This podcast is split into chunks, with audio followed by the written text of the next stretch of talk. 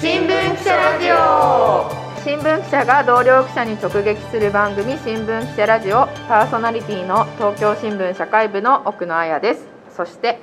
東京新聞の子育てサイト東京すくすくの編集長をしています小林優衣です。東京新聞デジタル編集部の三輪義人です。この番組は記者が深掘り取材しているディープな話を聞こう。新聞には載らない記者の思いを知ろうという番組です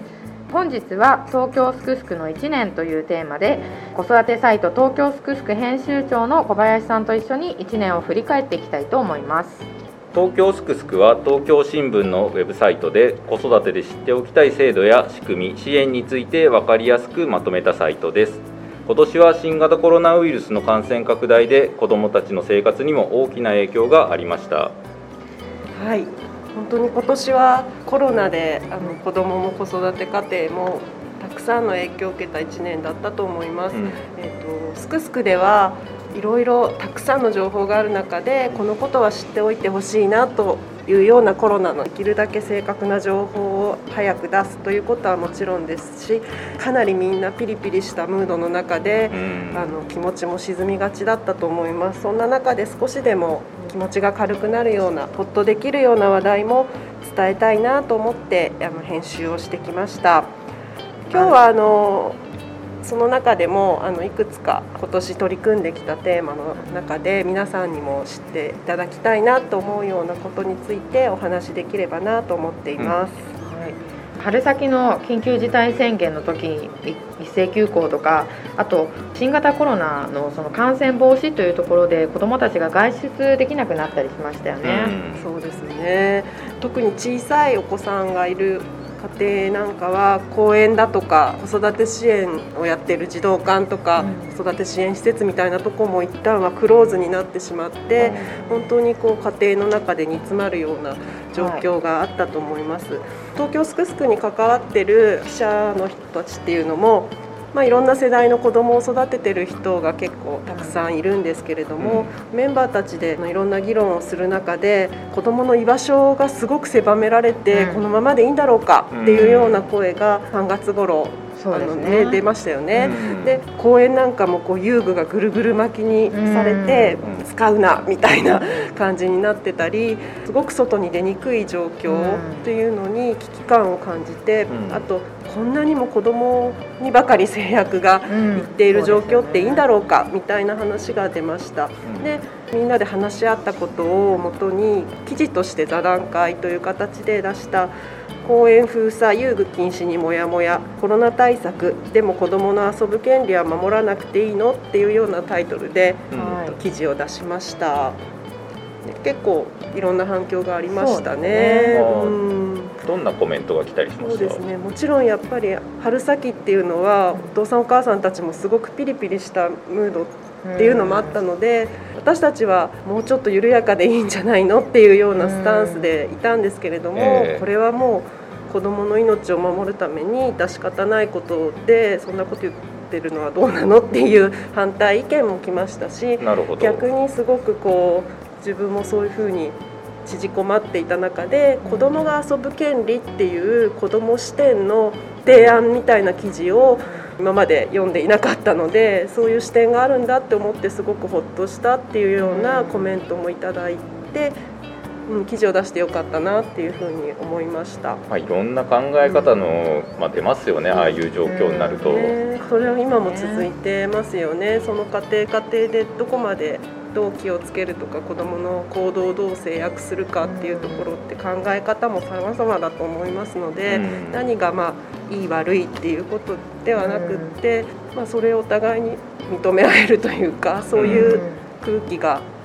できるといいなっていうふうに思いますね。そうですね、はい。まあ、運動しなくなって体重が増えちゃったりとか、まあ、そういう運動能力を伸ばすっていうところでも、どうなのかっていうところも結構ありましたね。ね子供のやっぱ歩く歩数とかがそうだものすごく減ったっていうような記事も出しましたね。この後ちょっとだから心配ですよね。子供たちに長期的にどういう影響が出てくるのかなっていうところは、そうですね。気をつけて見ていきたいところだなと。同じ関連でもう一本、うんうん、あのおすすめの記事も上げていただいてますよね。はいそうですね公園封鎖のそうですね、えっと、その座談会を受けて記者の方に子供を外で遊んじゃダメなんだろうかっていうような、まあ、あの素朴な問いを投げかけて岡崎先生にヒントをいただきました。はい、合わせて読んでいただけるとそうですね。いいかもしれないですね。はい。はいであと小林編集長に事前にあのおすすめを聞いた中では性教育っていうのも、まあ、今年東京すくすくとして、まあ、力入れてやってきたっていうことだったんですけどこれはどういうものですかね、はい、性教育っていうのもすごくここ数年子供を育ててる人たちの中で関心がすごく高まっているテーマだなっていうふうに考えています、まあ、残念なことですけれども小さい子どもとか、まあ、10代の入った子どもたちもそうですけれども子どもが性被害に遭う事件っていうのがやっぱりいくつも起きていて表面に出てくるのは本当氷山の一角とも言われてますし、そういうことをどうやったら防げるのかっていうことが親の中の関心事になってるってこともあると思います。あとやっぱりスマホ、時代 子どもはまあネットの中でどういうところにアクセスしててどういう情報を目にしてるのかっていうのはすごく親としては不安な要素でこうなんとかそういう偏った情報ではなくて正しい情報にきちんと接してほしいっていう親の皆さんの思いもあると思います。で日本はすごくこの分野は遅れているというふうに言われていて、そうやって性の知識を伝えることで性行為に結びついて低年齢化してしまうとかそういう意見が今まですごく根強くあって十分に学校とか家庭で性について小さい頃から段階を踏んで教えるってことがやっぱできていない状況でした。でもまあ性教育っていきなりセックスとかマスターベーションとかそういうことの具体的なことをただそれを伝えるっていうことではなくってやっぱり根本的に自分のことを自分の体の仕組みまあ、自分女の子だったら男の人の仕組み、うん、男の人だったら女の子の仕組みも含めてそういうことを知って自分も好きになれる。で相手のことも大切にできるみたいなところがまず土台の、ね、としてあの大切だっていうふうに言われていて、うん、そのことを大人もちゃんとした知識を持って伝え方のスキルも持って伝えていくことが大事なんじゃないかなっていうふうに思います。きっとまあそういうふうに考えてる人が増えてるのかなというふうに思います。かにまあ、それで始めたのが性教育ビギナーズっていう、そうですね企画なんですね。これはあの東京新聞の紙面の方でも連載したんですけれども、まあ、すくすくでは特設ページを作ってまとめて全部読めるような形になっています。本当になんかごくごく今まで あの今更聞けないみたいな質問をその分野の専門の方にお伺いして分かりやすい言葉で伝えていただいているので。すごく参考にしていただきやすいんじゃないかなと、ね、全8回あるんで、うん、なんかこうまあ興味があるやつだけでもね、うん、なんか見ていただいてもいいかなっていう気はしました、うん、まあ自分たちも受けてきてないですからねそうですよね。私たちの世代は。だからこういきなり親として伝えるって言ってもどうしたらいいのかなっていう戸惑いはみんなやっぱあると思うんですよね。まあ、だからそのビギナーズっていうのは子ども向けでもあるし、うん、親向けでもあるっていうところ、ね、親子で一緒に学んでいきましょうみたいな、そうですね。あの先生がおっしゃってましたよね。なんか子どもに教えるっていう意識じゃなくて、親も一緒に学んでいこうっていうようなスタンスでわからないことはわからないよね。じゃあ調べてみようかっていう感じでいいんじゃないかなっていう気がしますね。であと小林編集長自ら取材したこの性教育思春期からはハードルが高い、はい、10歳までにこれだけは伝えておこう、ね、産婦人科医の高橋幸子さんですよね、はい、のインタビューもありますね。はい、これもあの高橋先生長年もう全国の学校で、あのいろんな性教育をやってきてるベテランの先生で今すごく伝えたいこととしておっしゃってるのが、まあ、中学生とかになっても思春期に入ってしまっていきなりこう性の話を親子でするっていうのはなかなか難しいと、やっぱりそれまでの積み重ねでうちはこういう話ができるんだっていうようなあの信頼関係を醸成しておくことが多分難しい時期に入った時にそんなにこうおかしな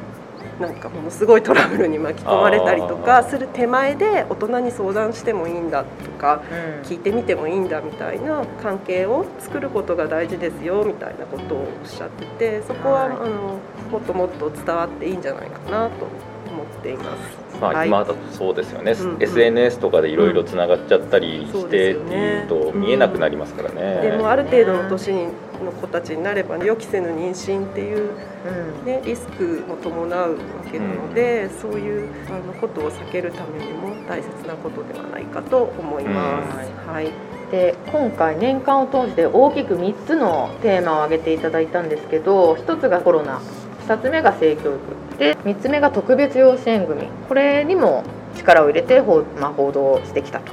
そうですですよね。ね。特別養子縁組も兼ねて一生懸命取り組んでる方たちがいて、先ほどちょっと予期せぬ妊娠って言いましたけれども、妊娠したけれどもこのあと子供を産んでも自分の力だけでは育てていけないっていうような状況になった時に養子縁組っていう赤ちゃんの力産んだ直後から子供を持って育てたいんだっていう人たちに託すっていう方法もあるんですよっていうことを私たちとしても伝えていきたいなっていうふうに思っていろんな角度から記事をあの出しました。どんなのがおすすめだったりしますか？そうですねあの反響をすごく大きくいただいたのは結構その養子縁組で子供を引き取って育ててる方のお話っていうのは、まあ、今までもいろんなところで割と目にしやすいかったと思うんですけれども今回あの子供を産んで託した方。のえお母さんのお話女性のお話を聞く機会ができまして、うん。ですごくセンシティブな部分も含めて本心のところを引き出してくれた記事っていうのがすごく共感を呼びました。記事を出す時に書いたあの今川記者という記者が書いたんですけれども書いた記者も、まあ、編集に携わった私ももうちょっとなんかこう自分で産んだ子を育てられないなんて育てられないなら産むなとか育てられないなんてひどい親だみたいなうん反響が来たらどうしようってちょっとこう不安な気持ちもありながうんらだったんですけれども、はい。思った以上にすくすくにはすごくその制度への理解が深まったとか、うん。こういうこう託す側の女性の気持ちがすごく共感できたとかこうやって赤ちゃんの命がちゃんとこうバトンでリレーされてその子が愛情いっぱいの元で育つってことは素晴らしいことだと思うっていうような意見をすごくたくさんいただいてああ伝わってるんだなっていうことを感じることができました。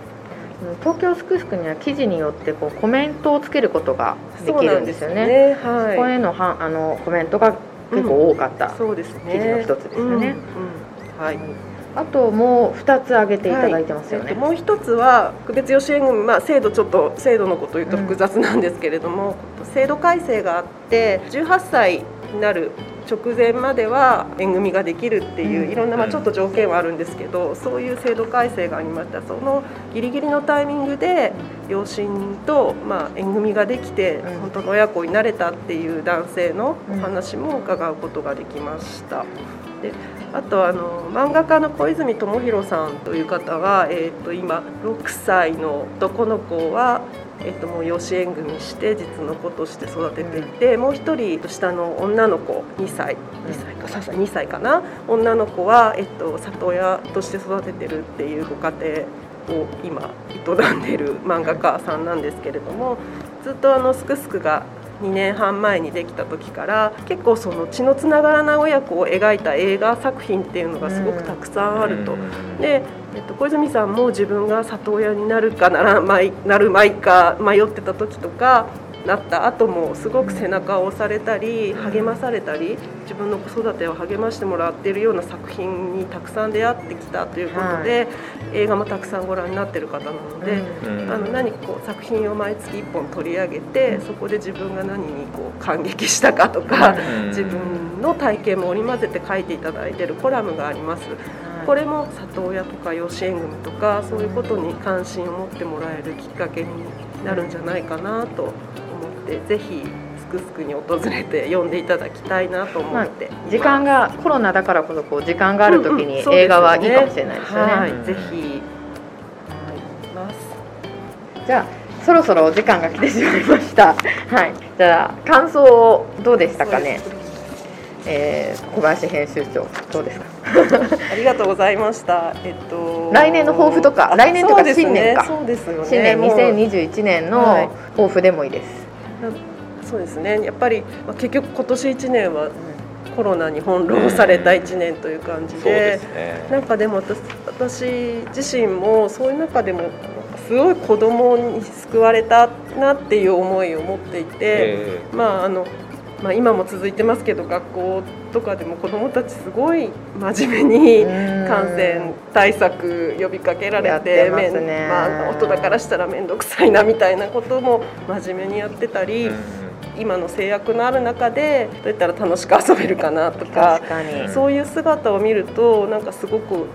逆に私たちが励まされるというか私早くまあこの状況が改善して子供が子供らしい時間をもっと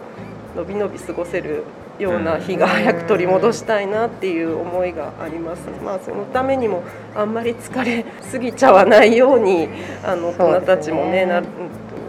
過ごしていけるような記事をこれからも出していきたいなと思いますし逆にまあとても困窮する家庭もこれから増えてねくる増えますねのは多分りますよね。そこは本当にあの取りこぼさないように困ってる人たちの声っていうのも伝えていきたいなと思います。はい。経済的にも精神的にもうん。苦しくなっちゃう人は出てくるでしょうね。すくすくはあのさっきご紹介いただいたように匿名でコメントをかけるコーナーもあるんですけれども投稿フォームからご意見とかこんなことをすくすくでやってほしいとか、ご自分の体験とかそういうのをこう書き込んでいただけるようなフォームもありますのでここからぜひ何かあればお気軽にアクセスしていただけたら私たちも嬉しいなと思っています。はい、ぜひあの漢字で東京でひらがなですくすくですよね。そうですね。東京すくすくと検索していただいて、記事を興味がある記事だけでもぜひご覧になっていただけたらと思います、はい、じゃあ本日はありがとうございました。はいありがとうございました。えー、と今回の感想や取り上げてほしいテーマなどコメントでお知らせください。いいねもしていただけたら嬉しいです。ではまた次回です